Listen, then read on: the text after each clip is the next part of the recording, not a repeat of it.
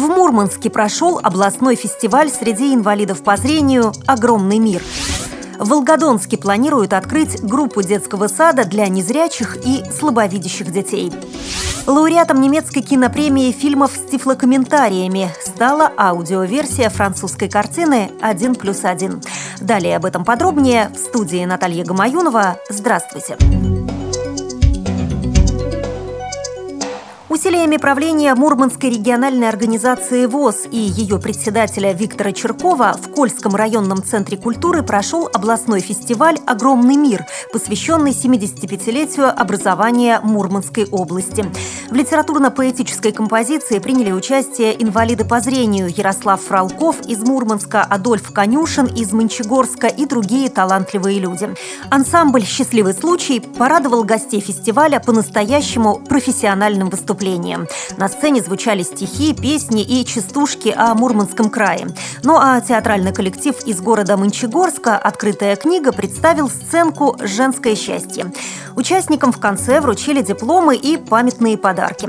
Председателям Мончегорской, Апатитской, Кандалакшской, Североморской и Мурманской местных организаций ВОЗ были вручены памятные кубки. В рамках фестиваля прошла также выставка декоративно-прикладного творчества.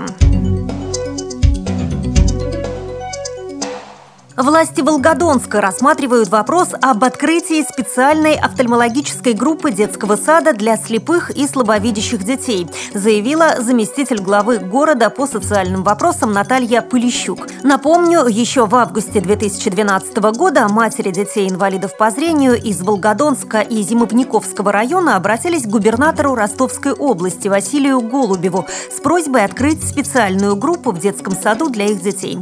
Однако в управлении образования образования Волгодонска заявили, что для такой группы в городе не хватает детей с подобными заболеваниями. Ну а в качестве альтернативы предложили создать семейную дошкольную группу. Однако теперь, благодаря активным усилиям родителей, ситуация меняется.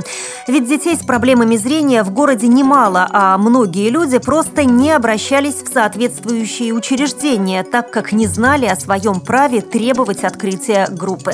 Как говорится в официальном письме администрации Волгодонска, Омска, подписанном заместителем мэра города по социальным вопросам Натальей Полищук, в настоящее время Управлением образования Волгодонска рассматривается возможность открытия групп компенсирующей направленности в дошкольном образовательном учреждении для незрячих и слабовидящих детей.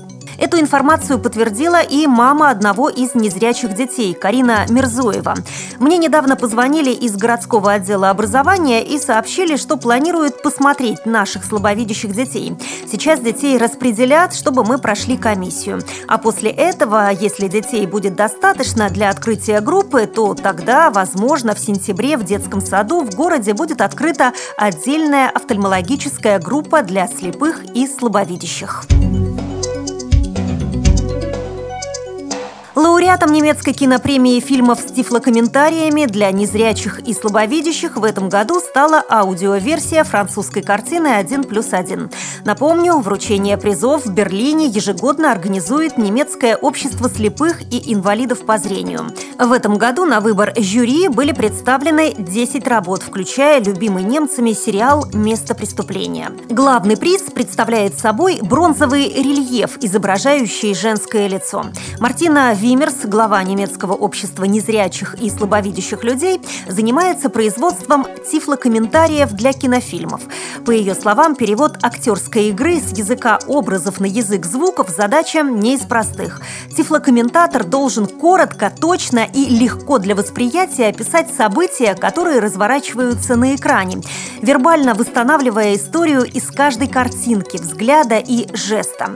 Затраты на тифлокомментарий одного фильма составляют в среднем 5000 евро. По сравнению с бюджетом кинолент это совсем немного.